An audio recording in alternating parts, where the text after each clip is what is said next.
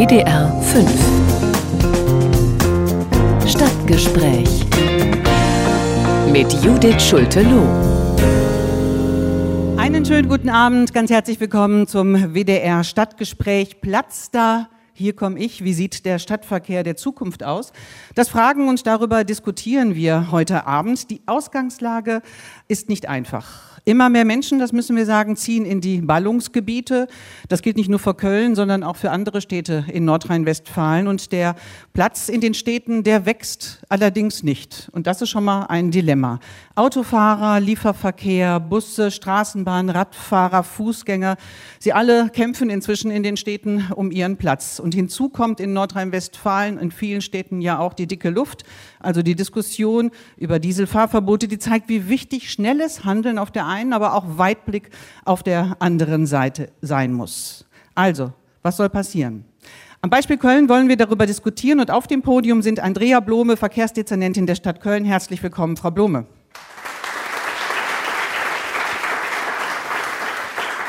Christoph Schmidt, der Vorsitzende des ADFC Köln, das ist nicht der Fußballverein, sondern der Allgemeine Deutsche Fahrradclub. Ja.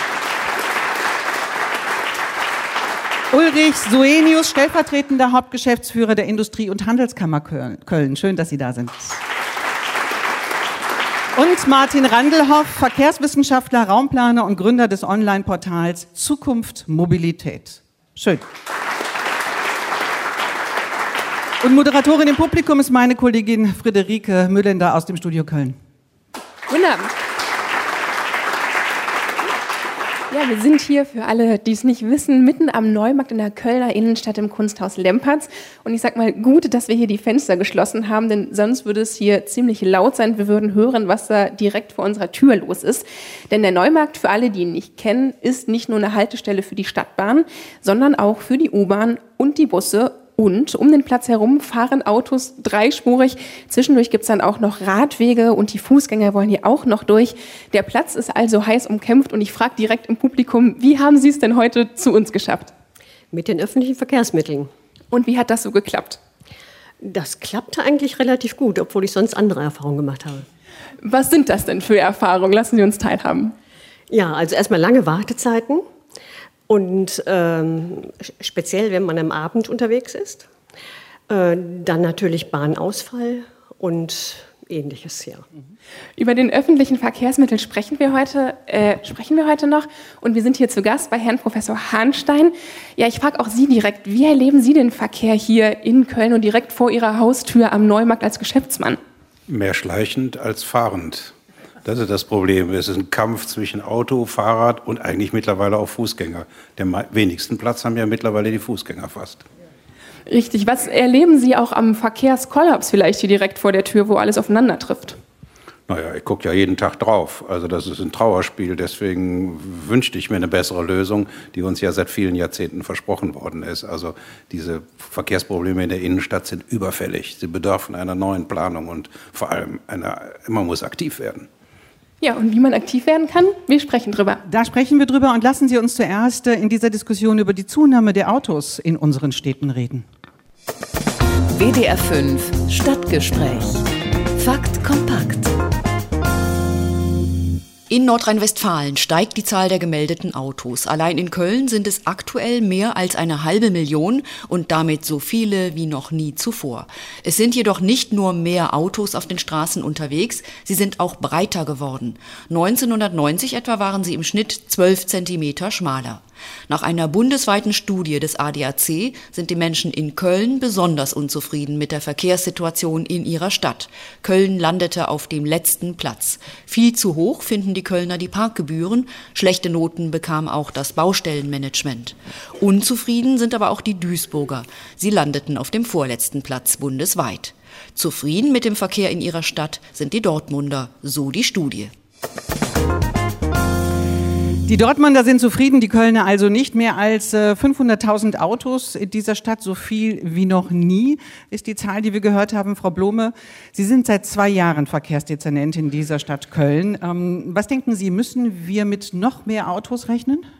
Ja, die absolute Zahl der Autos ist natürlich beeindruckend. Allerdings gibt es eine Studie Mobilität in Deutschland, die zeigt, dass die Kölnerinnen und Kölner selber nur noch mit einem Anteil von 37 Prozent das Auto benutzen. Also das haben wir ja heute auch hier im Publikum gehört, dass viele doch mit Fahrrad, vor allen Dingen jetzt um die Jahreszeit mit dem ÖPNV fahren. Wir haben natürlich sehr, sehr viele Pendler hier als Metropole in diesem verdichteten Raum. Und die Pendler mit auf der Schiene hier in die Stadt zu bringen, das ist schon eine andere Herausforderung Herausforderung, die wir als Köln auch nicht alleine lösen können.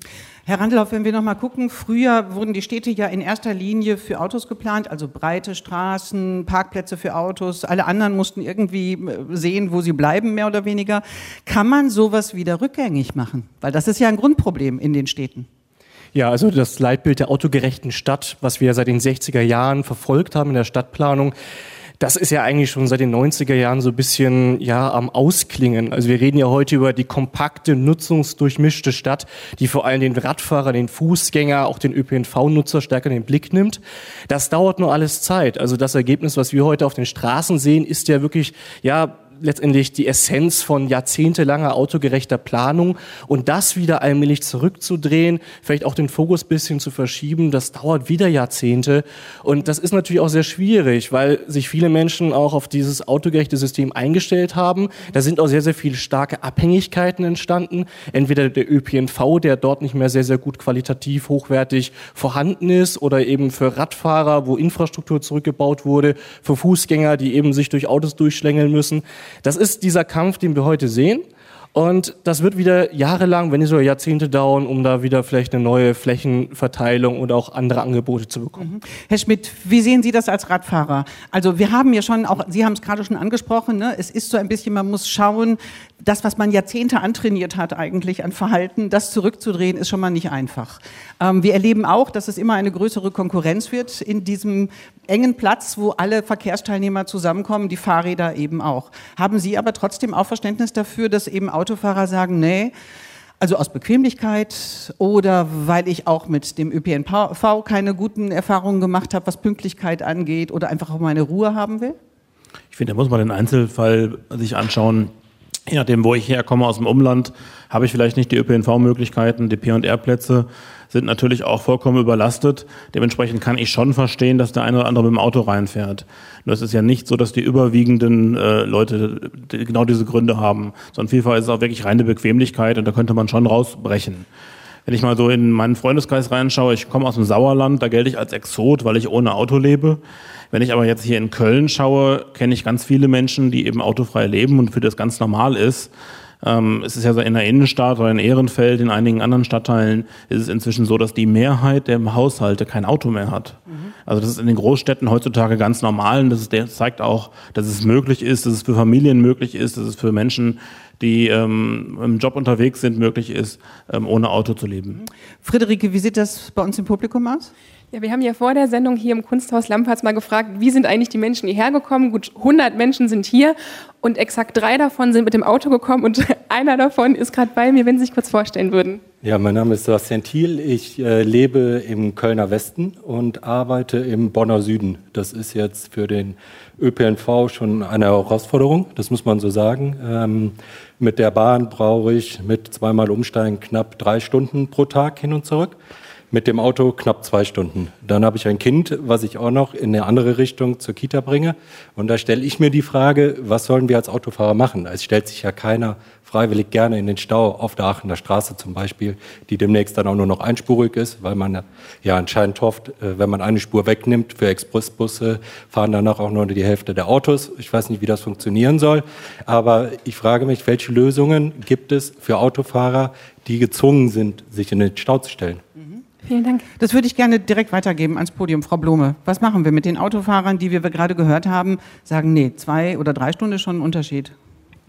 Ja, es ist natürlich so ein Gegeneinander auch entstanden. Hier ist ja schon mal öfter dass der Begriff um Platz kämpfen gefallen. Es ist ein Kampf in den Straßen und das ist natürlich hier in einer Millionenstadt, die auf einem alten römischen Grundriss erbaut ist, nun besonders schwer und wir können die Straßen und wir wollen sie ja auch nicht mehr breiter machen. Und dieses Gegeneinander, das macht mir tatsächlich ein bisschen Sorgen. Vor ein paar Jahren haben wir immer von Shared Space geredet und wollten ein, ein Miteinander der Verkehrsarten irgendwie hinbekommen. Und ich sage bewusst irgendwie, weil wir auch dafür kein richtiges Rezept gefunden haben. Und jetzt ist es so, dass wir, Herr Schmidt, zum Beispiel so eine Protected Bike Lane, also eine tatsächlich baulich abgetrennte Radspur zum, zur Autospur haben. Ob das der richtige Weg ist, wieder so ein Gegeneinander und eine Abgrenzung zu machen, Weiß ich nicht. Also gerne zitiere ich doch schon mal den Paragraphen 1 der Straßenverkehrsordnung. Gegenseitige Rücksichtnahme ist uns ein bisschen verloren gegangen. Herr Schmidt. Paragraph 1 wäre sehr wichtig, nur es zeigt sich leider, dass er nicht gelebt wird und dass man als Radfahrer extrem eng überholt wird, dass man geschnitten wird und so weiter. Und deswegen ist es leider wohl erforderlich, dass wir halt äh, physische Trennungen zwischen den Verkehrsarten benötigen. Das gilt aber genauso auch für Radfahrer und Fußgänger. Äh, Radfahrer, die auf dem Gehweg ausweichen, genauso wie Fußgänger, die den Gehweg, den Radweg vielleicht gar nicht erkennen und, und drauftreten. Da gibt es ähm, sehr viel Konfliktpotenzial natürlich halt. Und das kann man schon auch neben Verhaltensänderungen, die auf Dauer definitiv eintreten müssen, aber auch durch eine gute Infrastruktur lösen. Mhm. Ich möchte nochmal auf den Mann aus dem Publikum eingehen. Ich kann das total verstehen, ne? wenn man irgendwo im Westen äh, von Köln lebt und dann nach äh, Bonn pendelt. Das ist schon eine ordentliche Strecke. Ich kenne zwar auch Leute, die das mit dem Rad machen, aber das ist nicht was für jeden. Das würde ich wahrscheinlich auch nicht tun. Äh, was uns einfach fehlt, ist, glaube ich, ein gutes S-Bahn-Netz auch in Köln. Das ist genau der Punkt, der fehlt. Äh, die KVB alleine mit den Stadtbahnen ähm, können das so nicht abwickeln. Das ist, glaube ich, der Hauptpunkt. Kurz zu Friederike. Als es gerade hier um diese Protected Bike Lines ging, ging hier sofort der Arm hoch. Ich sage nochmal Hallo, wenn Sie sich kurz vorstellen würden. Mein Name ist Jörg Löhmann. Ich bin Anlieger vom Hundstaufenring. Am Ring sind ja jetzt die neuen Fahrradspuren alle gezeichnet worden. Das Riesenproblem ist, die Lieferfahrzeuge wissen gar nicht mehr, wo sie hin sollen. Die stehen jetzt alle auf dieser Spur und laden ab. Es sind zusätzlich erhebliche Parkplätze durch Sperren weggenommen worden. Das heißt, sie können auch nicht mehr groß auf die Seite fahren. Und dann ist ein Riesenchaos, Ecke typischer Platz und Straße. Da hört der Radweg mittendrin auf und keiner weiß, wohin muss. Also das sind alles Lösungen, die irgendwo aus der FF genommen werden, aber ohne weitere Überlegung, wie es überhaupt funktionieren kann und soll. Vielen Dank. Das hört sich nach nichts Halbes und nichts Ganzes an, aber Herr Schmidt schüttelt den Kopf. Nee. Und der muss das ja wissen eigentlich. Also das ist schon anders geplant. Also wir haben ja da einen Zehn-Punkte-Plan aufgestellt, zusammen mit der Initiative Ringfrei als ADFC. Und ähm, da ist mit drin, das ist ein ganz wichtiger Punkt, dass wir die Parkplätze an den Ringen eben zu Lieferzonen machen. Das heißt, die Situation für den Lieferverkehr hat sich durch die neue Geschichte komplett verbessert. Früher gab es dort Parkplätze, da standen komplett den ganzen Tag Autos legal und der Lieferverkehr stand früher auch schon in der zweiten Reihe. Und ähm, jetzt haben wir eben dort Lieferzonen. Wir haben aber das Problem, dass sich da Autofahrer nicht dran halten und den ganzen Tag dort parken. Und auch für die Anwohner ist es dort besser geworden, weil die Parkplätze, die tagsüber Lieferzonen sind, eben abends Anwohnerparkplätze sind. Bei den das ist eigentlich ein Win-Win-Win für Radfahrer, für den Lieferverkehr und auch für die Anwohner rausgekommen. Ja, nicht ganz. Also ich meine, es gibt auch Teile in Köln, ähm, und das ist in anderen Städten in Nordrhein-Westfalen nicht anders, wo man dann sagt, okay, wir brauchen jetzt Platz für Fahrräder, okay, festgestellt. Dann wird die Fahrbahn äh, sozusagen verringert, ein bisschen unklar. Dann ist aber rot für das Fahrrad eingezeichnet, gestrichelte Linien, mehr ist da erstmal nicht. Und wenn ich dann zum Beispiel abbiegen will als Autofahrer, ist es ganz schwer, den Blick zu haben, wo kommt der Fahrradfahrer her. Das ist eine sehr unsichere Situation und auch unübersichtliche noch. Und da gibt es mehrere Plätze, zum Beispiel hier in Köln, wenn man äh, sozusagen zum Kino abbiegen will, ne, gerade am Ring, oder auch Zufahrtsstraßen unten vom, vom Rhein her. Das sind nur Beispiele, dass man mal ein bisschen was macht, aber nicht unbedingt schon eine Lösung präsentiert. Aber es ist doch eigentlich besser als vorher, weil vorher war der Radfahrer hinter den parkenden Autos versteckt, man konnte ihn gar nicht wahrnehmen. Und jetzt habe ich ihn eigentlich mit einem guten Schulterblick eigentlich ganz gut im Blick.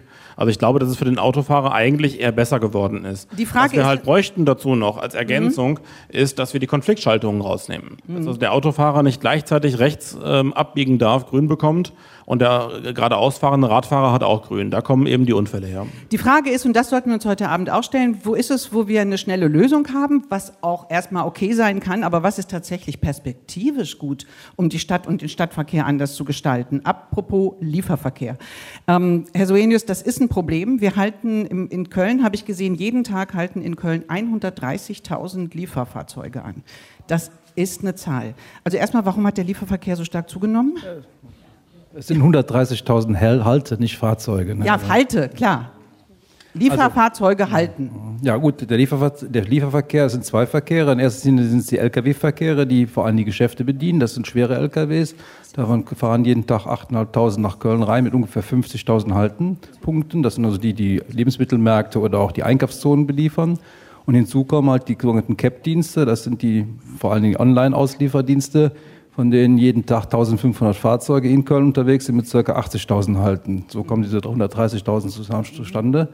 Das Hauptproblem bei den Lieferverkehren, vor allem bei den CAP-Diensten ist, oder aber auch zum Beispiel der kleine Einzelhändler, der ein 7,5 Tonner Lieferfahrzeug hat oder bekommt, dass die Lieferzonen meist zugeparkt sind. Und wir haben eine Untersuchung gemacht letztes Jahr und haben festgestellt, dass äh, wenn die Lieferfahrzeuge in der zweiten Reihe stehen, eben auch auf den teilweise Fahrradstreifen, dass über 80 Prozent der Lieferzonen durch PKWs belastet sind, also belegt sind und die können da gar nicht reinfahren. Und das ist das Hauptproblem eigentlich.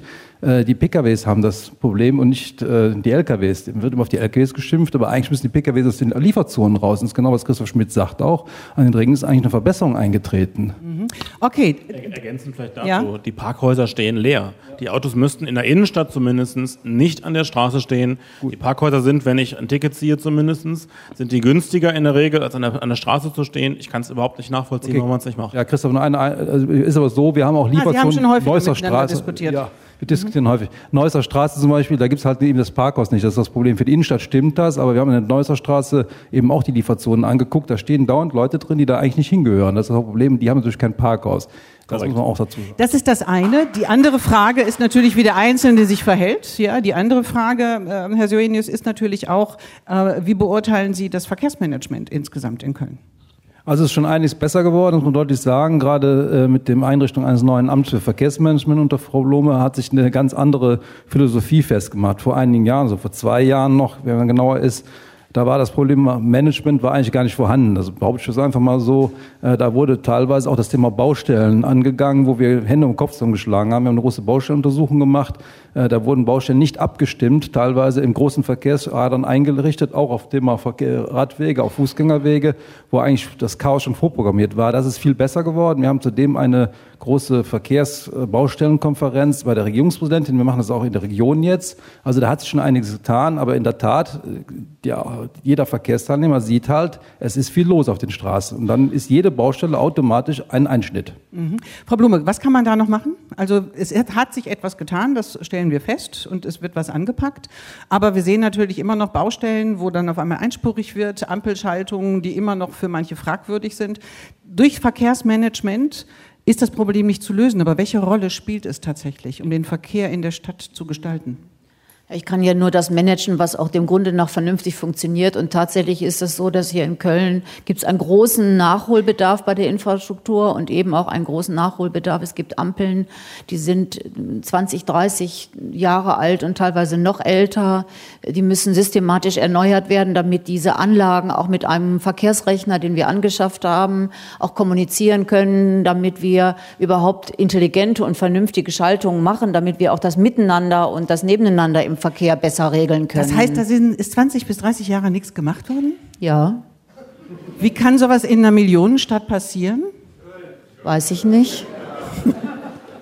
2007, darf ich noch ergänzen, hat der Herr Suenis, da waren Sie schon da. Da war ich schon da, genau, aber ich bin ja nicht der Stadtrat. 2007 hat der Stadtrat beschlossen, umweltsensitive Ampelanlage im Klevischen Ring, die ist letztes Jahr gekommen und die läuft aber leider immer noch nicht. Ne? Also da denkt man sich auch manchmal, warum dauert das alles so lange? Ja? Herr Randelhoff, wir wollen jetzt nicht nur auf die Kölner Probleme ins Gesamt und im Speziellen eingehen, sondern auch noch auf andere Städte gucken, wenn Sie über das Verkehrsmanagement äh, schauen, welche Rolle das für die Organisation in einer Stadt spielen. Wie sieht das aus? Am besten? Ja, es gibt ein paar Städte, die machen das relativ gut. Äh, Erfurt oder Karlsruhe, wo man eben auch schaut, wie sind eben die Umweltzustände, welche Luftschadstoffbelastung habe ich, welche Lärmbelastung habe ich. Und dann kann man eben entsprechend Ampelschaltungen auch adaptieren. Ähm, es gibt auch schon zum Beispiel die Stadt Dresden, ähm, die geht sozusagen schon einen Schritt weiter. Die sagen gar nicht mehr, wir machen eine starre Ampelschaltung oder auch die sogenannte grüne Welle, weil die ist nicht immer ganz optimal. Die hat immer so einen Schaltplan, der ja über den Tag hinweg sich ein bisschen mhm. adaptiert, aber eigentlich immer starr ist. Die gehen auf sogenannte chaotische Ampelschaltungen. Das bedeutet, das kennen wir hier. Naja, das, das, das, das, das Chaos an sich ist aber besser als das, was man sozusagen starr hinterlegt. Man schaut einfach, wie ist der aktuelle Zustand, wie viele Fahrzeuge fahren gerade auf eine Kreuzung zu. Und dann gibt's eben für einzelne Fahrzeuge zwei, drei grün, danach wird's wieder rot. Wenn mehr Fahrzeuge kommen, ist eben länger grün. Wenn mehr Radfahrer oder mehr Fußgänger an der Ampel auch warten, haben die schneller grün. Also man kommt da weg von so starren 120 Sekunden grün, 60 Sekunden grün für die einen, sondern man adaptiert das wirklich sehr, sehr flexibel. Und diese Flexibilität braucht man auch, weil es geht eben darum, den Verkehr zumindest ein bisschen stetiger fließen zu lassen, auch die Fußgänger und den Radfahrern möglichst äh, kurze Rotzeiten zu geben, besonders wenn es schlechtes Wetter ist. Ähm, aber es geht auch darum, nicht zu sagen, gut, die Reisezeit ist verkürzt. Es geht schneller. Stetiger, aber nicht schneller. Intelligente Schaltung ist klasse. Uns ist allen aufgefallen, dass keine Stadt, die sie genannt hat, in Nordrhein-Westfalen sind. Friederike ist im Publikum.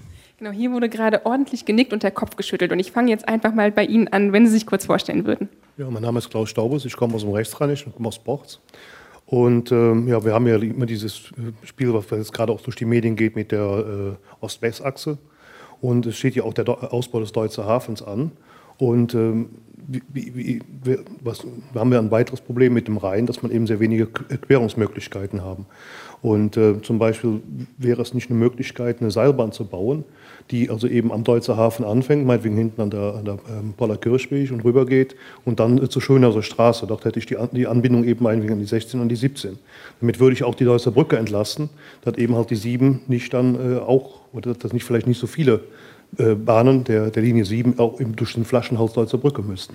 Ich würde gerne, ich würde gerne einmal kurz äh, das Stichwort Ost-West-Achse aufgreifen, sofort auch auf Ihre Frage äh, sofort zurückkommen mit dem Podium. Aber wir müssen bedenken, dass nicht alle in Nordrhein-Westfalen jetzt gerade mit dem Stadtplan Köln da sitzen und die einzelnen Straßen natürlich nicht kennen. Und wir wissen, die Ost-West-Achse steht für ein Großprojekt einfach, und zwar ein wirklich ziemliches Großprojekt in Köln. Die Strecke, die vom Westen der Stadt bis zum Rhein geht, über die reden wir und äh, schon länger wird über den Ausbau diskutiert. Das äh, haben Sie alle mitbekommen. Ein Tunnel oder ein oberirdischer Ausbau für die Bahn, das war die Frage. Und für die alle, die die Diskussion nicht kennen und uns zuhören, hier nochmal ganz kurz, worum es geht. WDR 5 Stadtgespräch. Fakt kompakt. Wer in Köln lebt oder arbeitet, kommt um die Ost-West-Achse nicht herum. Die Strecke verbindet die gesamte Stadt von Weiden im Westen bis zum Rhein. Problem, sie ist immer überlastet, egal ob man im Auto sitzt oder in der Straßenbahn. Experten und Politiker haben lange Zeit nach Lösungen gesucht für das Megaprojekt. Eine Variante, die Straßenbahn verbannen und stattdessen eine U-Bahn bauen. Die andere Möglichkeit, längere Straßenbahnen, die mehr Passagiere mitnehmen können. Dafür müssen die Bahnsteige umgebaut werden. Im Stadtrat sind am Dienstag die Würfel gefallen, und zwar für den oberirdischen Ausbau der Ost-West-Achse. Die Bahnsteige werden ausgebaut, zusätzlich soll ein Expressbus auf eigener Spur fahren. Das Großprojekt U-Bahn ist damit aber nicht vom Tisch. Die Stadt steigt in die Planung ein. Der Baubeschluss soll aber erst nach der Kommunalwahl fallen. Also ein Kompromiss, den man dort erstmal gefunden hat ähm, und äh, erstmal oberirdisch was natürlich unternehmen wird. Der Tunnel erstmal verschoben, aber es wird weiter geplant und dran gearbeitet. Noch ist nichts alles vom Tisch. Also Frau Blome vielleicht doch, um die andere Rheinseite einzubinden, wenn ich das aufgreifen darf, eine weitere Seilbahn? Ja, also wir planen tatsächlich zwei Fuß- und Radwegebrücken über den Rhein, nämlich eine vom Deutzer Hafen ausgehend und dann im Linksrheinischen im Grunde genommen eine Anbindung zu dem neuen Stadtquartier Parkstadt Süd äh, hinzubekommen und eine weitere in Höhe der Bastei zum Rheinpark rüber als reine Fuß- und Radwegeverbindung, denn auch im Mülheimer Süden passiert ja sehr, sehr viel und äh, das muss auch alles sehr gut erschlossen werden und damit eben nicht mehr automäßig gut erschlossen, sondern äh, vor allen Dingen auch Radfahr- und ÖPNV-mäßig gut erschlossen. Das spiegelt sich auch wieder in den Zahlen für die Pkw-Stellplätze. Im ganzen Mülheimer Süden machen wir nur noch Mobilitätskonzepte und maximal die Hälfte der bis jetzt üblichen Parkplätze dürfen dort eingerichtet werden, damit eben gerade dieser Ziel- und Quellverkehr nicht entsteht. Mhm. Herr Suenius, Ihres Erachtens, was braucht es mehr, um da tatsächlich eine Entlastung zu bekommen? Also die, die Idee der Seilbahn, die ist ja ganz gut, nur schafft die nicht die Entlastung von der, von der Menge her, das ist das Problem halt. Deswegen diese Idee mit den beiden Fahrrad- und Fußgängerbrücken, die ja aus dem Masterplan übrigens stammt, mhm. Äh, muss man deutlich sagen, äh, ist eigentlich genau die richtige Idee. Da, wo eine Seilbahn möglich ist, kann man, muss man darüber nachdenken. Ich habe das in Breslau gesehen, da ist das möglich an manchen Stellen, aber es ist halt an der Stelle wegen der Menge halt nicht möglich. Aber was nochmal ganz wichtig ist, der S-Bahn-Ring.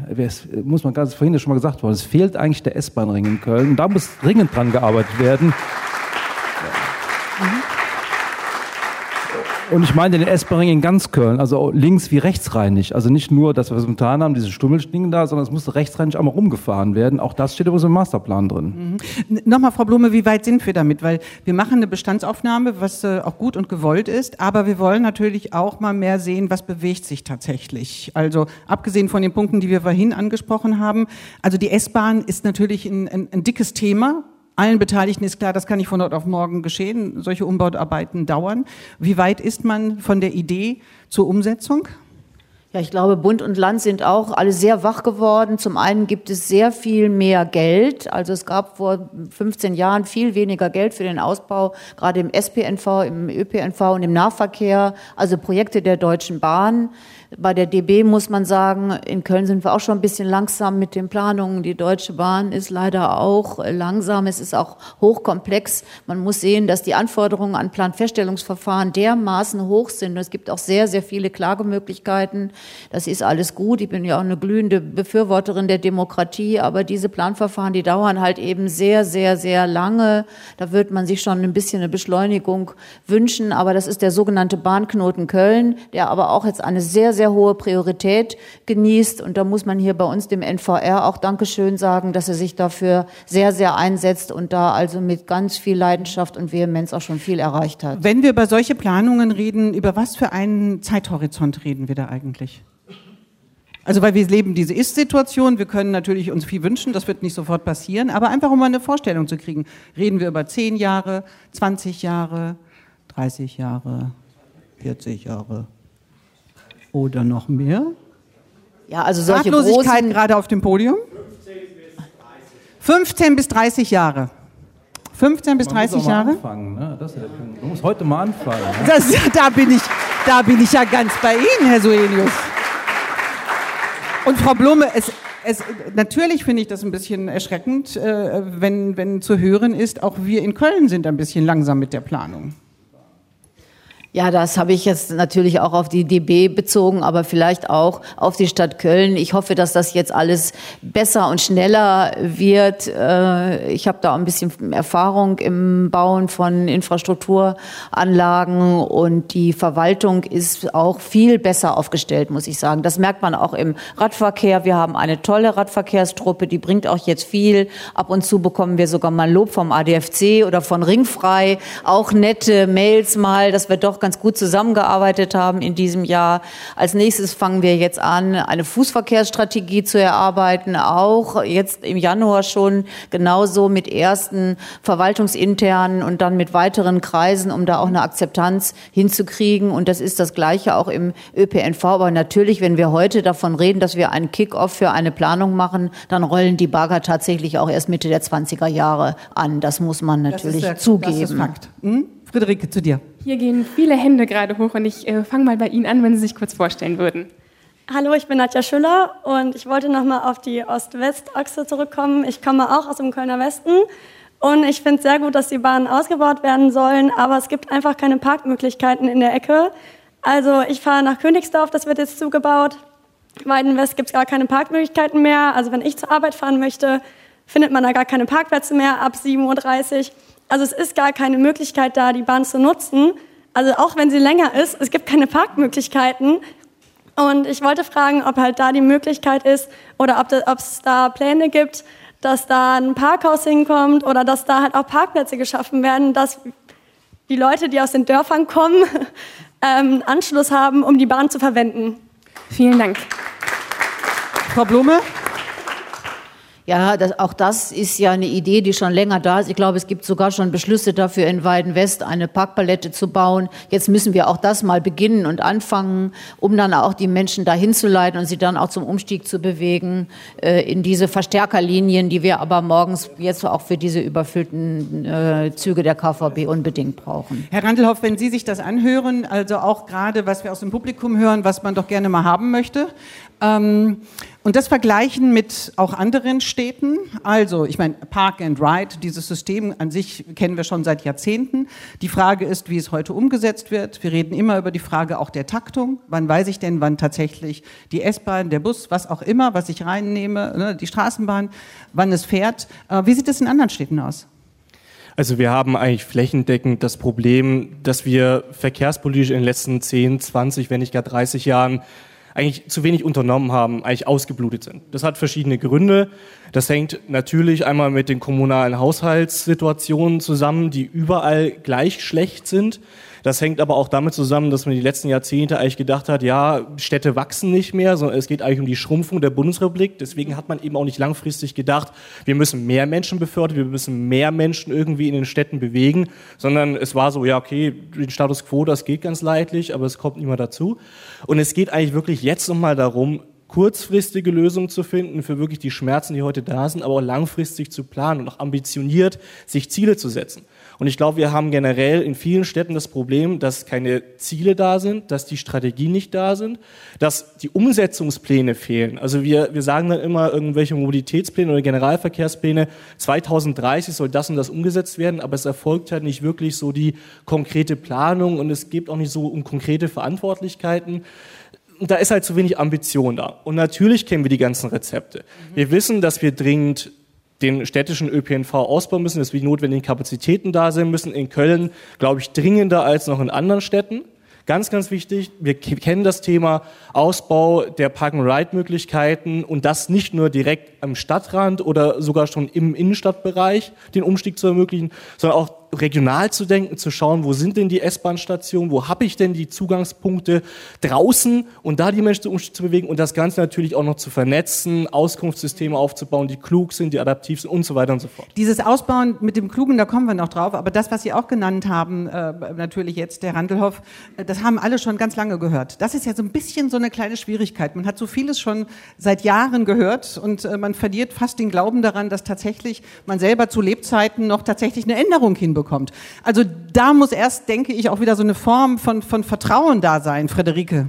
Ja, hier auch wieder Kopfschütteln und Nicken und ganz viele Hände. Ich versuche mal ein bisschen, wenn Sie sich kurz vorstellen würden. Ich bin Arthur Rumpel, wohne in Köln-Nippes und es gerade passt gerade äh, ganz genau. Also ich bin, ähm, ich bin praktisch ein gemischter Verkehrsteilnehmer. Ich nehme mein Fahrrad auch in die Bahn oder in die S-Bahn rein. Ich bin heute also, habe heute alle, fast alle Mobilitätsarten durchgespielt und das läuft eigentlich ganz gut. Was mich traurig stimmt, dass hier immer wieder die Unwahrheit gesagt wird, der S-Bahn-Ring wird in meinen Lebzeiten nicht mehr kommen. Und zwar weder der innere S-Bahn-Ring noch der äußere. Dafür plant der Landesmobilitätsbetrieb Straßenbau eine gigantische Autobahnquerspange im Kölner Süden und die soll 2030 fertig werden. Da ist an die S-Bahn noch überhaupt nicht dran zu denken. Und das geht einfach nicht, Frau Blome. Vielen Dank. Sammel ruhig mal ein bisschen und dann Genau, und äh, ich gebe gleich mal das Mikrofon weiter, wenn Sie sich kurz vorstellen würden. Ja. Mein Name ist Karl Boos, ich wohne in Köln-Weiden. Wir haben die, eine gute Anbindung der S-Bahn, wenigstens für diesen Bereich. Aber wir haben einen äh, Park-and-Ride-Parkplatz, der morgens spätestens um 8 Uhr keinen einzigen Platz mehr hergibt. Gegenüber ist ein freies Gelände. Der Bauer, dem das gehört, würde dieses Gelände der Stadt Köln verkaufen. Und es wären viel weniger Bergheimer und Dürener und so weiter, äh, die in die Stadt mit dem Auto fahren. Dann zum anderen, ich bin sehr erstaunt, wie der Rat der Stadt Köln beschließen konnte, die Aachener Straße nur noch einspurig äh, zu machen. Fahren Sie doch mal bitte über die Aachener Straße zu allen Tageszeitungen, wie viel Paketdienste, wie viel Paketdienste da stehen, wie viel Zulieferfahrzeuge für die Unternehmen, für die Geschäfte da sind. Dann gibt es ja dann überhaupt keine Spur mehr, wenn die Lastwagen dann in der, äh, in der zweiten Spur äh, stehen müssen. Und wenn ich mir überlege, alle zehn Minuten fährt die KVB, die Linie 1, äh, in die Stadt und weiter herein. Der Bus soll auch alle zehn Minuten fahren. Wir werden dann wohl erleben, dass Bus und Bahn nebeneinander fahren, der eine auf den Gleisen, der andere auf der Straße. äh, ich bin der Auffassung, äh, hier sollte man noch mal sehr stark überlegen, äh, denn das Verkehrchaos wird immer größer. Und wenn man so sehr für die Umwelt ist, dann sollte man auch berücksichtigen, dass der CO2-Ausstoß dann noch größer werden wird. Da würde ich jetzt Vielen gerne Dank. mal kurz an dem, was ich ja. gesammelt habe, Frau Blome. Erste ähm, Anmerkung war S-Bahn. Da wollen wir doch jetzt endlich mal, S-Bahn-Ausbau, da wollen wir doch jetzt endlich mal die Wahrheit hören und auch was den Zeitrahmen angeht. Ähm, wie ist Ihr Blick auf den Zeitrahmen? Ja, da ich nicht der Vorhabenträger bin, kann ich weder den Zeitplan äh, genau sagen und ich kann ihn auch nicht beeinflussen. Also insofern. Aber als Verkehrsdezernentin wird man Sie informieren.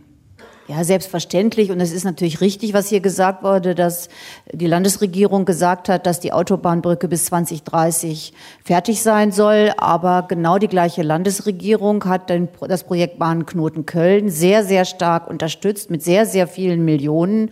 Und auch dort wird man Mitte der 20er Jahre die Bagger anrollen sehen. Und auch da ist zugesagt worden, dass diese Dinge jetzt auch mit Vehemenz betrieben werden. Und das kann ich so weitergeben und auch hier vertreten. Zwei Sachen, Park and Ride. Warum haben wir das Land noch nicht den Bauern abgekauft? Ja, das ist das Thema Weiden, also Parkpalette oder eine größere. Ich nehme das gerne nochmal mit mit dem Nachbargrundstück, aber das steht an und muss jetzt auch äh, konkret angegriffen werden. Die Einspurigkeit der Aachener Straße, also ein, eine Richtung. Ne? Also es geht ja, wenn wir, wenn ich das richtig im Kopf jetzt habe, wenn wir über die Ost-West-Achse und was sich da verändern soll, da soll ja dann ein Bus sozusagen erstmal als erste Lösung äh, tatsächlich entlang rauschen, womit die äh, Fahrbahn natürlich schmaler wird, beziehungsweise eine wegfällt, wenn man eine Schnellspur macht. Das ist der Punkt. Ja, da muss ich schon sagen, bin ich also sehr erstaunt, dass es jetzt viele Stimmen gibt, die sagen, wir brauchen diesen Verstärkerbus gar nicht, weil das ist ja die Grundlage für das ganze Projekt Ost-West-Achse, weil eben die Kapazitäten schon jetzt viel zu gering sind und auch noch in der wachsenden Stadt sich noch erweitern müssen und auch noch wir den Umstieg hier auf den ÖPNV hier beschleunigen müssen. Und wir können ja nicht sagen, wir machen eine Kapazitätserweiterung, aber bis dahin, und das ist eben leider auch noch bis Mitte der 20er 90er Jahre lassen wir alles so, wie es ist. Und die Aachener Straße, die ja auch in großen Teilen dreispurig ist und die dritte Spur an der Seite zum Parken benutzt wird, äh, da, da haben wir genug Platz und außerdem gibt es auch intelligente Lösungen, wie man also einmal eben dann die, die äh, ganz rechte Spur nimmt. Da muss man eben das Thema mit dem Parken auch genau regeln und auf der Busspur darf natürlich dann kein Lieferant stehen. Das ist dann selbstverständlich klar. Und es gibt auch andere Dinge, dass man Schleusen macht, dass man Buscaps macht, dass der Bus vorrücken kann, damit er vor dem Pulk weiterfahren kann. Also auch das habe ich schon im Rat gesagt. Jetzt lassen Sie doch mal die Verwaltung, die ja dafür fachlich ausgerichtet ist, erstmal Vorschläge machen, bevor wir schon sagen, dass auf der Aachener Straße kein einziges Auto sich nicht mehr bewegen kann. Und außerdem müssen wir uns doch auch mal dazu bekennen, entweder wir wollen eine Stadt mit weniger Autoverkehr, dann müssen wir auch Taten folgen lassen. Da können wir ja nicht, wenn wir dann die konkrete Maßnahme gleich sagen, ach nee, das geht ja doch nicht, weil wo soll ich dann noch parken und wo soll ich dann mit dem Auto noch herkommen? Also eins geht nicht, muss man sich für eins entscheiden. Und ich hatte es doch so verstanden, dass wir doch alle miteinander eigentlich den Verkehr hier etwas verlangsamen und auch etwas weniger Verkehr haben wollen. Das war auch der größte Wunsch eigentlich der Öffentlichkeit. Friederike. Hier gibt es viel Redebedarf im Publikum, wenn Sie sich einmal vorstellen würden, bitte. Ja, Helmut Roscheisen, ich vertrete den Bund für Umwelt Naturschutz Deutschland, BUND, und bin Sprecher der Initiative Radschnellweg Bergisch Gladbach Köln. Ich hätte gern von Frau Blome mal gewusst, wie sie als Verkehrsdezernentin mit der Notwendigkeit umgeht, dass wir folgerechtlich verbindliche Vorgaben haben, das äh, Pariser Klimaschutzabkommen, wonach wir maximal 1,5 bis 2 Grad Celsius Erwärmung haben dürfen, wenn wir überhaupt noch zukünftige Existenz in einigermaßen Bedingungen ermöglichen wollen. Und wenn wir gleichzeitig wissen, dass 40 Prozent der Verkehrsemissionen bis 2030 reduziert werden müssen, also insbesondere vom Autoverkehr, ein Fünftel davon in Großstädten über 50.000 wie Köln. Ich vermisse in Köln eine integrierte Stadtentwicklung und Verkehrsplanung. Ich vermisse in Köln, was Sie vorher angedeutet haben, die Aussage, dass der motorisierte Individualverkehr drastisch reduziert werden muss und gleichzeitig die Alternativen ausgebaut werden. Deswegen der Radschnellweg, für den wir kämpfen. Aber auch der öffentliche Verkehr. Wir müssen das Umland, die Pendler, das haben wir zu Recht gesagt, die Pendler in die Lage versetzen, ohne Auto Köln zu erreichen. Und was den Wirtschaftsverkehr betrifft, das Hönes hat es ja angesprochen, auch hier ist es ja eine Unsitte, eine Konkurrenz der Online-LKWs, Spediteure. Die Konkurrenz muss am Stadtrand aufhören, da kann man Sammelstellen einführen und man kann übrigens sehr viel mit dem Lastenfahrrad erledigen. Also Ich würde gerne, ich würde gerne auch mit Blick auf die Uhr jetzt noch mal darauf schauen. Sie sagen, vor welchem Hintergrund was passieren muss. Also wir haben ja auch die äh, Dieseldebatte ne, und die äh, Fahrverbote. Also wir haben Kohlendioxid, wir haben die Vorgaben aus Europa, was CO2 angeht, was die Benzine angeht. Also mit anderen Worten, perspektivisch wird von verschiedenen Seiten Druck ausgeübt, dass sich in den Städten was ändern muss. Und die entscheidende Frage ist natürlich äh, ganz einfach, in diesem Zusammenhang, wie bekommt man die Autos aus der Stadt raus? Also wie sorgt man dafür, dass sie nicht noch mehr werden? Und äh, wie bekommt man die Autos tatsächlich aus der Stadt raus? Es gibt verschiedene Möglichkeiten, auch bei uns in Nordrhein-Westfalen, im Zusammenhang mit der Luftreinhaltung zum Beispiel, hat man in Aachen angefangen, äh, das Parken teurer zu machen. Also als eine ja und nein. Kann man so, kann man so sehen. Da gibt es natürlich auch in der Bevölkerung ganz unterschiedliche Ansichten zu. Also, ähm, wie ist, wie ist Ihr Eindruck, Herr Soenius? Müssen wir, wenn wir die Autos aus der Stadt haben wollen, also ist es eine Frage des Bezahlens? Muss teurer sein, in der Stadt zu sein? Also ich glaube, es ist ein Mixtur von mehreren äh, Angeboten. Äh, Wir haben als Kammer beschlossen, das Kopenhagener Modell, also das hat die Stadt ja auch erarbeitet, Mobilitätskonzept 2025. Wir wollen ja auch die, Wirtschaftsverkehr, äh, die Verkehre senken, mhm. aber das kann man halt nicht mit Verboten machen, also das muss man wirklich sagen, sondern muss Angebot schaffen. Da ist ja das Thema Park- und Ride-Plätze genau das Richtige auf der einen Seite, der Ausbau ÖPNV ist eins, und äh, es wäre natürlich auch mal ein wirklich richtiger Weg, die Altstadt mal autofrei, zumindest vom parkenden Verkehr autofrei zu machen. Mhm. Müssen das- manchmal anfangen. Aber es wäre natürlich auch eine Frage, ob auch der Lieferservice nicht, sich nicht verändern Ja, könnte. also- Wo könnte man vielleicht Sammel, Sammelplätze machen, etwas außerhalb und dann mit dem Lastenfahrrad äh, die Pakete reinbringen Also lassen? wir haben Muss ja das, unserer- das Auto sein? Wir haben in unserer Anlieferstudie genau das ja auch vorgeschlagen, Mobile Hubs, das steht da drin. Nur ich sage auch, ich war noch so ein bisschen vor falschen Vorstellungen. Also man kann das mit dem Thema Onlinehandel, mit den kleinen Paketen kann man das vielleicht hinkriegen. Aber wenn Sie mal überlegen, dass ein großes Kaufhaus hier an der Ecke Hohe Straße, Schildergasse jeden Tag acht LKWs, und zwar 40 Tonner kriegt, dann ist er mit den Mobilhubs am Stadtrand schon mal vorbei. Die Messe kriegt jedes Jahr 60.000 LKW-Lieferungen. Wenn Sie die auf Lastenfahrrad umpacken wollen, können Sie vergessen, können Sie Messe abschließen. Also man muss ein bisschen die Kirche im Dorf lassen. Heißt da womöglich ja, aber ich sage auch ganz ehrlich, für uns gibt es den Vorrang für Lieferverkehre. Wenn der eine oder andere auf seinen privaten Pkw verzichten muss irgendwann, dann sage ich auch, okay, so ist das leider, aber die Mehrheit zählt ja und die Mehrheit will versorgt werden. Das heißt in dem Fall Vorrang für Wirtschaftsverkehre, von mir aus bis 12 Uhr, danach kann man die Stadt auch Mhm. gerade in großen Teilen vom Pkw-Verkehr befreien. Aber der Lieferverkehr, der muss laufen, sonst ist die Stadt tot. Das können Sie vergessen, ja. Ob dann jeder mit dem Auto kommen muss, das glaube ich dann ehrlich gesagt auch nicht Und das mehr. müssen Sie natürlich als Hauptgeschäftsführer der Industrie- und Handelskammer auch so sagen. Das ist ja natürlich auch klar. Ich bin auch davon auch überzeugt. Einmal kurz noch Herr Randelhoff dazu. Ja, also es stimmt. Wir, wir, aber hier ist es auch nicht schwarz und weiß. Hier, es geht ja nicht nur darum, nur LKWs zu haben oder nur Lastenrad. Also das geht ja um sozusagen dieses Zwischendrin. Und es gibt sehr, sehr viele Verkehre, auch Lieferverkehre, die entsprechend nicht mit dem klassischen ja, Lieferwagen geliefert werden müssen. Da kann man eben verschiedenste Zwischenmodelle ähm, sozusagen sich überlegen. Und dieses Thema urbane Konsolidierungszentren, also zu sagen, außerhalb der Stadt werden die Sendungen gesammelt und mit einem Lieferfahrzeug dann wirklich gebündelt an ihr Ziel gebracht. Das verspricht eigentlich sehr, sehr viel ja, ähm, Flexibilität mehr und es bringt auch Lieferverkehr aus der Stadt. Wir sehen aber leider in sehr vielen Beispielen, dass die CAP-Dienstleister und sehr viele Logistiker vor allem halt den ökonomischen Effizienzgedanken verfolgen. Und da macht es halt mehr Sinn, mit eigenen Fahrzeugen direkt die ganze Tour zu fahren, als nochmal umzuladen. Und hier ist es eben wirklich an der Stadt zu sagen, okay, wir nehmen jetzt neue ja, Regularien in, in, in, in äh, setzen wir auf, dass wir jetzt die Anbieter auch zwingen, entsprechende Strukturen aufzubauen. Das geht nicht von heute auf morgen, aber das geht vielleicht für das Jahr 2025, das geht vielleicht für das Jahr 2022. Und es gibt sehr viele Städte, die haben das erfolgreich gemacht. Amsterdam, Paris, London, da haben wir eben solche Modelle. Und dort ist der Einzelhandel auch nicht zusammengebrochen und die Cap-Dienstleister können immer noch fahren. Und 22, das wären drei Jahre, das ist ja geradezu überschaubar. Friederike. Professor Hahnstein, wir sind bei Ihnen zu Gast. Sie haben ja ein Geschäft hier mitten am Neumarkt. Wie wäre das für Sie, wenn bald Ihre Ware per Lastenfahrrad kommen würde? Ist das eine Alternative? Überhaupt nicht. Können Sie vergessen. Also Sie können die Kunstgegenstände nicht einfach mit dem Fahrrad hierhin transportieren. Wir sind, also die Museen werden angeliefert natürlich äh, durch Speditionen mit Riesenwagen, selbst wenn es nur ein, ein Gemälde ist. Aber hier an der Wand hängt ein Bild von Otto Dix. Das hat der Kunde im PKW von Essen nach hier gebracht, hat uns vorgestellt, was ist das wert, was kann ich dafür erzielen, und dann gibt das hier ab. Und wenn es einer kauft, dann schickt er, wenn er einen Spediteur schicken würde, um das abzuholen, kommt wieder ein LKW in die Stadt. Dann kommt der Kunde, der zahlt es hier und nimmt das im PKW mit. Also wir leben obendrein zu über 50 Prozent von ausländischem Publikum. Wir sind nicht mehr an Köln gebunden. Wir haben Bereiche, die China-Auktion, die hier stattfindet, hat 95 Prozent chinesischer Kunden. Also gut, da ist es was anderes. Die nehmen die Sachen gleich im Flugzeug äh, von hier mit der Eisenbahn nach Frankfurt mit. Aber wenn wir hier nicht mehr angeliefert werden können, dann sind wir hier weg. Mhm. Vielen Dank. Und die Situation, das würde ich gerne noch mal wissen, und die Situation jetzt? Wie empfinden Sie, Herrn Stein, wie empfinden Sie die Situation jetzt hier? Weil Sie ja gerade die direkt am Neumarkt hier inmitten des Geschehens sind. An der Grenze. An der Grenze das, was noch erträglich ist, weil der, der, der, die KVB, also die Kölner öffentliche Personennahverkehr, ist nicht gerade optimal aufgestellt.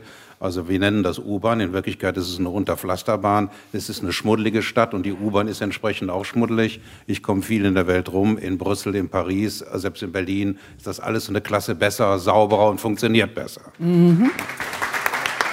Würde ich gerne noch mal äh, auch in die Runde geben. Wie wichtig ist das? Also, wenn weniger Autos, muss der ÖPNV natürlich attraktiv sein. Ja? Dafür ist zum Beispiel, ach, ich habe da noch ein schönes Beispiel. Warten Sie, lassen Sie uns mal ganz kurz noch nach Wien gucken. WDR 5 Stadtgespräch. Fakt kompakt. Dass es auch anders gehen kann, zeigt die Stadt Wien. In nur wenigen Jahren hat die Stadt es geschafft, den Autoverkehr um mehr als ein Drittel zu reduzieren. Entsprechend kletterte die Zahl der Fahrgäste bei Bussen und Bahnen. Dazu beigetragen hat besonders die Wiener U-Bahn. Die Bahnen rollen rund um die Uhr im 2 bis 5 Minuten Takt. Alle 300 Meter findet sich eine Station. Und wer ein Jahresticket kauft, zahlt dafür einen Euro am Tag. 780.000 Wienerinnen und Wiener haben ein solches Ticket. Das sind mehr als die Zahl der zugelassenen Autos in der Stadt. Den Grünen in Wien ist das noch nicht genug. Sie fordern eine City-Maut für Pendler zwischen 6 und 10 Uhr am Morgen. Das eingenommene Geld wollen sie in den ÖPNV investieren. Wien wäre schön, wenn auch ein bisschen Köln in Wien wäre. Wir kommen gleich, Frau Blome, zu Ihnen, Friederike erst. Genau, ich höre hier gerade vom Publikum von links, wenn Sie sich kurz vorstellen würden, Sie waren gerade erst in Wien. Ja, ich war gerade in Wien und äh, das Faszinierende ist erstmal, also Entschuldigung, mein Name ist Ralf Herberts, VCD, NRW. Und das Tolle in Wien ist einfach die Dichte des Netzes. Das ist ein großer Fehler, den wir in Köln, aber in vielen anderen Städten haben, dass unser ÖPNV-Netz einfach auch nicht dicht genug ist. Und da wir alles auf wenige Achsen zwängen, können wir sozusagen, die einzelne Linie kann dann nur größere Takte fahren. Ähm, was vorhin schon ein bisschen, aber ich habe einen wichtigen Aspekt. Wir reden jetzt nur über Verkehr hier. Aber der öffentliche Raum hatte viel mehr Funktionen. Also der öffentliche Raum ist bei uns leider zu einem Verkehrs- und Parkraum verkommen. Er hat aber die Funktion von Kommunikation, von äh, Austausch. Kinder haben früher auf äh, Straßen, also in Wohnstraßen gespielt. Das geht heute oft nicht. Dann haben das Problem die Fußgänger. Ich höre eine Fußverkehrsstrategie, aber die Fußgänger sind bei uns in Deutschland, auch in NRW, ganz oft sozusagen der letzte Punkt. Ne? Ich sage mal, zu Fuß gehen ist so selbstverständlich, dass man es gerne vergisst. Und äh, Gehwege haben dann, da wurden irgendwann mal Radwege draufgemalt und die Parkplätze draufgesetzt und es gab mal Bürgersteige und heute haben wir irgendwie Restgehwegflächen. Und äh, in einer Stadt der kurzen Wege, wenn ich den lokalen Einzelhandel stärken will, wenn ich den ÖPNV stärken will, weil ich, in der Regel muss ich ja zu Fuß zur Haltestelle kommen. Und wenn der Weg nicht gut ist, dann ist auch der, da kann die U-Bahn noch so schön sein. Wenn ich da schlecht hinkomme und stundenlang an Ampeln warten muss, dann macht das keine Lust und es man, dann ist der ÖPNV auch nicht so attraktiv. Das heißt, es geht immer um Zusammenspiel dieser verschiedenen Aspekte. Und da ist noch großer Nachholbedarf, um das wirklich zu erreichen. Und ein Stichwort noch, ganz zu Beginn der Sendung, war jemand, der äh, komplizierten Pendelweg hat, noch mit Kind zur Kita bringen und so weiter. Das ist nicht die erste Zielgruppe, die man zum Umsteigen bringen will. Aber man muss bedenken, in Deutschland sind ungefähr die Hälfte aller Pkw-Fahrten kürzer als fünf Kilometer. Zehn Prozent ist nicht länger als ein Kilometer. Und hier sind nicht jedes davon ist ersetzbar, aber hier ist das riesige Potenzial. Und dann haben nämlich die, die jetzt keinen ÖV-Anschluss haben, die auch die beruflich unterwegs sind, Handwerker etc., bessere Bedingungen, wenn wir diese Verkehre verlagern können. Und das muss das vorrangige Ziel sein und nicht wir machen die komplett autofreie Stadt. Ich. Wir können aber mit viel weniger Autoverkehr viel mehr Mobilität erreichen. Es geht um Mobilität und nicht um Verkehr. Ich würde da gerne ähm, zwei Punkte aufgreifen. Frau Blome, zum einen müssen wir noch mal kurz aufgreifen, die wunderbare, wie wir gerade gehört haben, Taktung in, in Wien. Alle äh, zwei Minuten kommt was. Das ist natürlich etwas, wovon man träumen kann.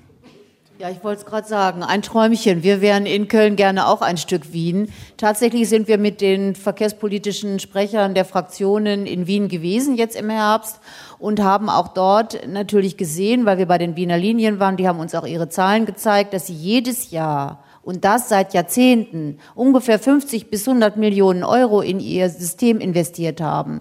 Und das haben wir natürlich in Köln nicht getan. Wir haben die Nord-Süd-Stadtbahn hier gebaut.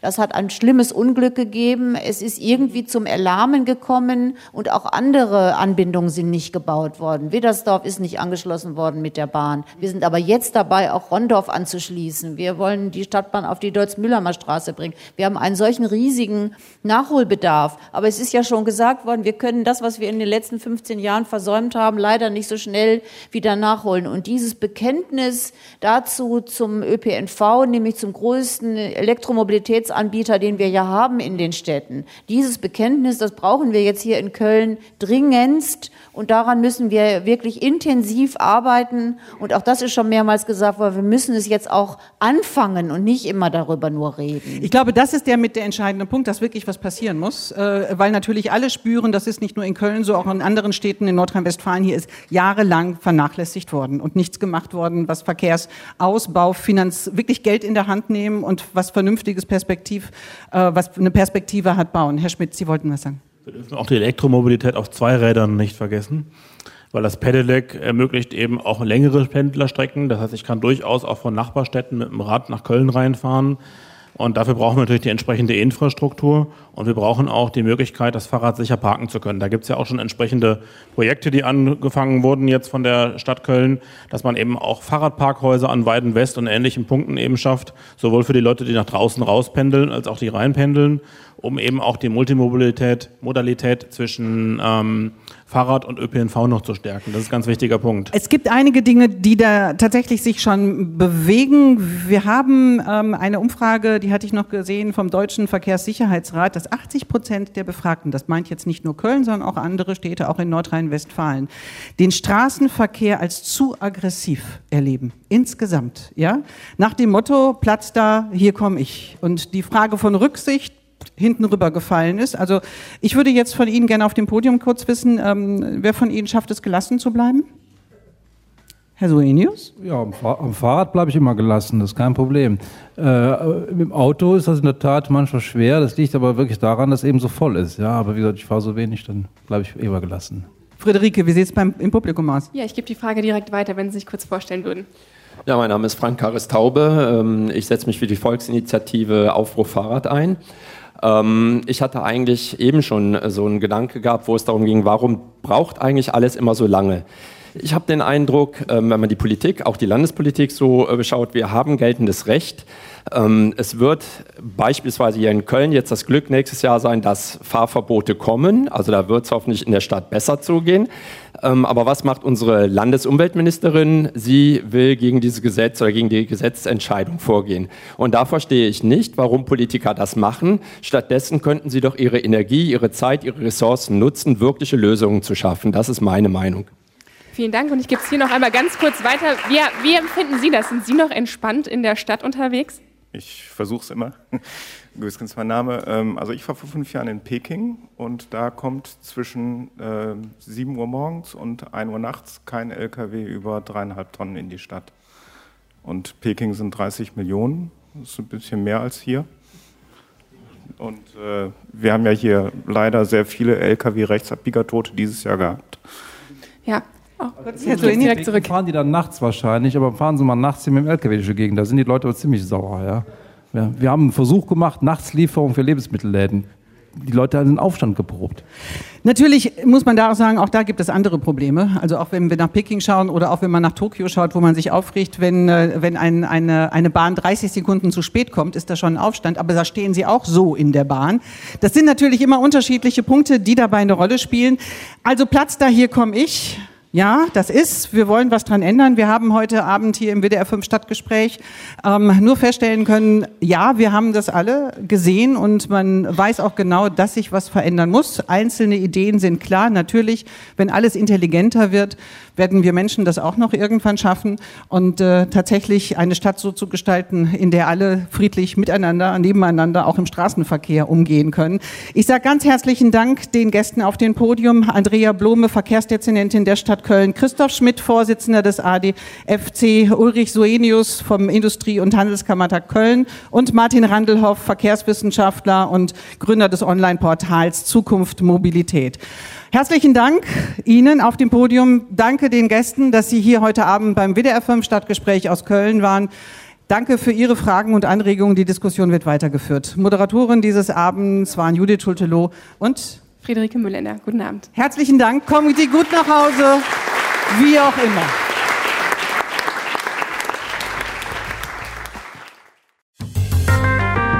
WDR 5